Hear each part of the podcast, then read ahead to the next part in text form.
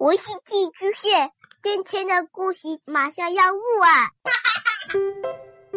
孩子的世界充满了色彩和欢乐，用有温度的声音讲你爱听的故事。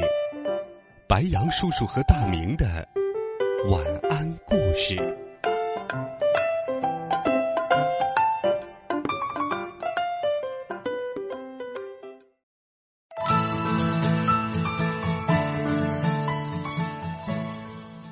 小朋友们，晚上好，欢迎收听白羊叔叔讲故事。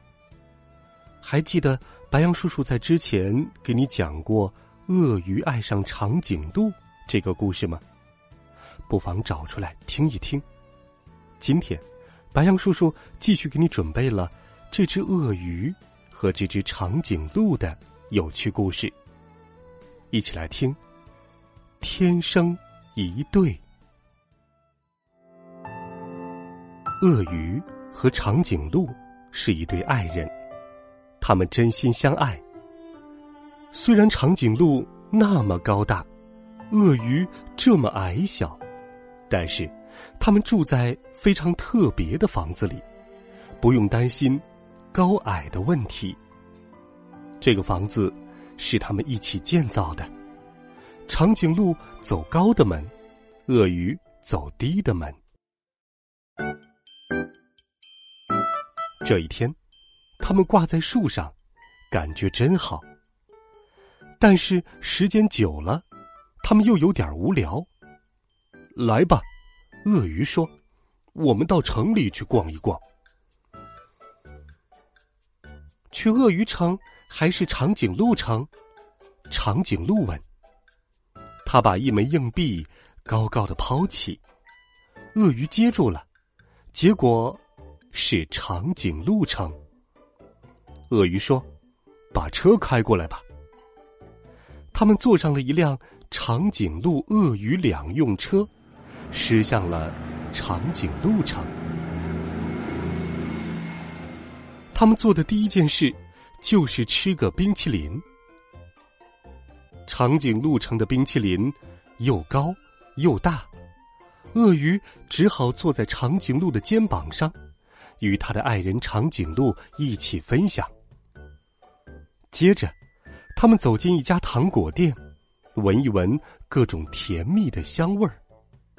长颈鹿闻高处的盒子，鳄鱼闻低处的盒子。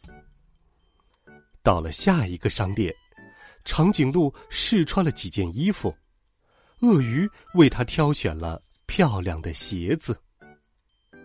他们玩的太开心了，一点也没有注意到，大家用奇怪的眼光看着他们。到了广场上，他们才听到大家都在叽叽喳喳的说个不停。孩子们指着鳄鱼叫道：“呀，小不点儿，小不点儿！”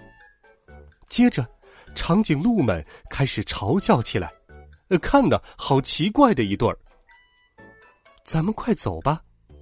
长颈鹿说：“去鳄鱼城，就没有人嘲笑咱们了。”他们开着车飞快的走了。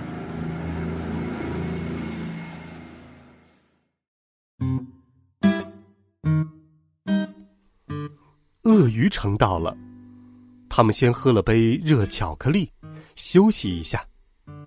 不过，饮品店的桌子对长颈鹿来说实在是太矮了，没办法。他只好坐在地上，然后他们去看电影，但是情况不太对劲儿。周围的观众都在窃窃私语，向他们投来奇怪的目光。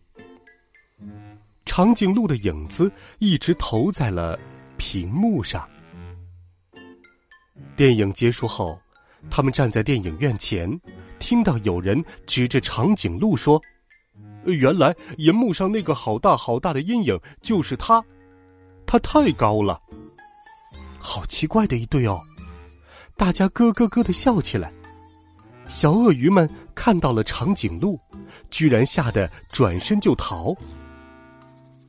鳄鱼和长颈鹿非常难过，他们决定回家去，那里没有人取笑他们，也没有人会受到惊吓。突然，他们听到有人在大喊救命，还有消防车的警笛声。长颈鹿立刻迈开大腿，抱着鳄鱼向出事现场飞奔而去。原来，是一栋鳄鱼的房子着火了，浓浓的烟雾从顶楼的窗户里冒出来。四只小鳄鱼和他们的奶奶正在拼命的求救，可是因为交通阻塞，消防员不能及时赶来，必须马上采取行动，而且要快。但是，长颈鹿。够不到顶楼，虽然它很高，这个时候它显得太矮了。要够到窗户，刚好差一只鳄鱼的高度。长颈鹿和鳄鱼互相看了看，他们知道应该怎么做了。鳄鱼屏住呼吸，冲进充满烟雾的楼梯，跑向顶楼。这时，长颈鹿摆出一个姿势，好像一架梯子。这一招后来变得非常有名呢。鳄鱼跑到顶楼了，他将小鳄鱼们一只只递出来，最后是鳄鱼奶奶。他们顺着长颈鹿搭建的人梯下楼了。但是，鳄鱼自己怎么办呢？烟雾越来越浓，还差一只鳄鱼的高度，它才够得着长颈鹿。跳啊！长颈鹿大叫。鳄鱼闭着眼睛跳下去，正好跳进了长颈鹿的怀抱。所有的鳄鱼都得救了，大家欣喜若狂，有人还激动的大叫“万岁万岁”，大家也跟着一起叫：“奇怪的一对爱人，万岁万岁！”这天晚上，鳄鱼们举办了一场盛大的庆祝会。许多长颈鹿也赶来参加，因为大家都听说了他们的英勇事迹，而长颈鹿那动人的梯子造型也被大家夸奖了一遍又一遍。在场的鳄鱼和长颈鹿们决定同心协力，重建被烧毁的房子。后来，许多新的友谊建立起来了，许多奇怪的恋人出现了。也许，长颈鹿和鳄鱼的身高会有一定的差异，但是，他们的心却永远契合在了一起。这就是携手克服困难，共同打造的幸福的生活。好了，孩子们，爱是天赋，也是学习。白杨叔叔的故事就给你讲到这里。微信搜索“白杨叔叔讲故事”，每天都有好听的故事陪伴你。